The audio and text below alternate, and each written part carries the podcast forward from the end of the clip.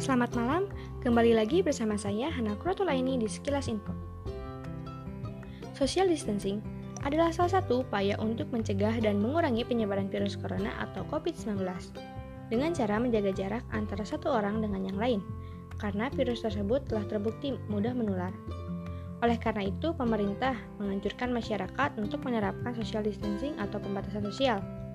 Pada hari Minggu, tanggal 15 Maret lalu, Presiden Joko Widodo meminta agar masyarakat melakukan social distancing guna mencegah penularan virus corona. Jokowi juga meminta agar masyarakat untuk tidak panik. Kegiatan yang bisa dilakukan di luar seperti bekerja, belajar, dan beribadah bisa dilaksanakan di rumah. Dan masyarakat juga dilarang untuk pergi ke tempat-tempat yang ramai, seperti bioskop, sekolah, kantor, supermarket, dan tempat wisata. Kegiatan social distance atau social distancing ini dilakukan sebagai strategi kesehatan guna mencegah penyebaran virus dan memutus rantai penyebarannya. Selain itu, social distance juga dilakukan untuk orang-orang yang sudah terinfeksi dengan cara mengisolasi diri, supaya orang-orang di sekitarnya itu tetap aman dan sehat.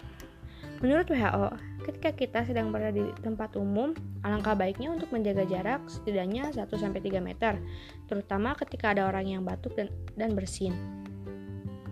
Mungkin dengan ditetapkannya social distancing ini banyak menimbulkan kekecewaan bagi masyarakat karena selain aktivitas yang dibatasi pun banyak acara-acara besar yang harus dibatalkan.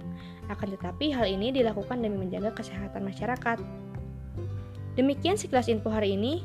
Saya Hana Krotela ini pamit undur diri.